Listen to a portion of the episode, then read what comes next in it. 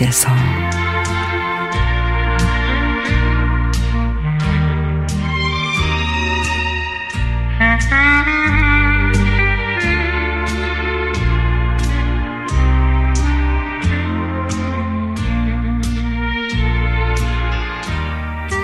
어머니가 낮잠을 자고 있는 저를 깨우십니다.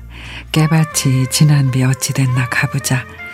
먹구름 몰려오는 걸 보니까 우이 챙기고 소 몰고 어여 따라 나서 제가 사는 마을은 70여 호의 집들이 모여 있는 그리 넉넉지 못한 동네였습니다. 마을을 벗어나면 못들이 나오는데 개울을 따라 구불텅거리는 좁은 길로 한 20여 분 걸어가면 절골산을 능선에 300평도 되지 않는 넷대기 그러니까 밭이 4개가 전부입니다.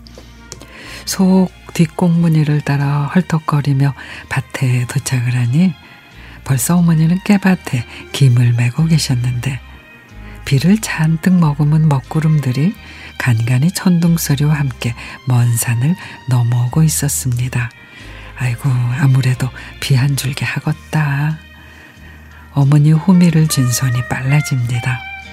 번쩍 우르릉 쾅쾅 번개와 천둥 소리가 산골안을 쩌렁쩌렁 울리고 아니나 다를까 굵은 빗줄기가 후두두두 내리기 시작합니다. 천둥 소리에 소가 놀랐는지 성큼성큼 달아나 얼른 우산을 쓰고 소를 잡으러 뛰어가는 찰나 번쩍하는 느낌을 감지하는 순간 예리하고 긴 불칼이 나를 향해 내려 꽂혀 팔목을 후려쳤습니다. 순간 손에 쥐고 있던 우산이 허공으로 솟구치고 그리고 시간이 얼마를 지났을까 저는 내가 벼락을 맞았구나 하는 것을 직감할 수 있었습니다.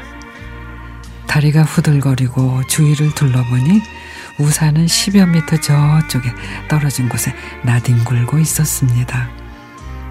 멀리서 어머니는 밭고랑 사이에 풀쩍 주저앉아 입만 떡 벌리고 계시다가 내가 움직이는 걸 보고 그제서야 아야 괜찮냐 얼마나 놀라셨는지 어여가자며 당신이 직접 소를 몰았습니다.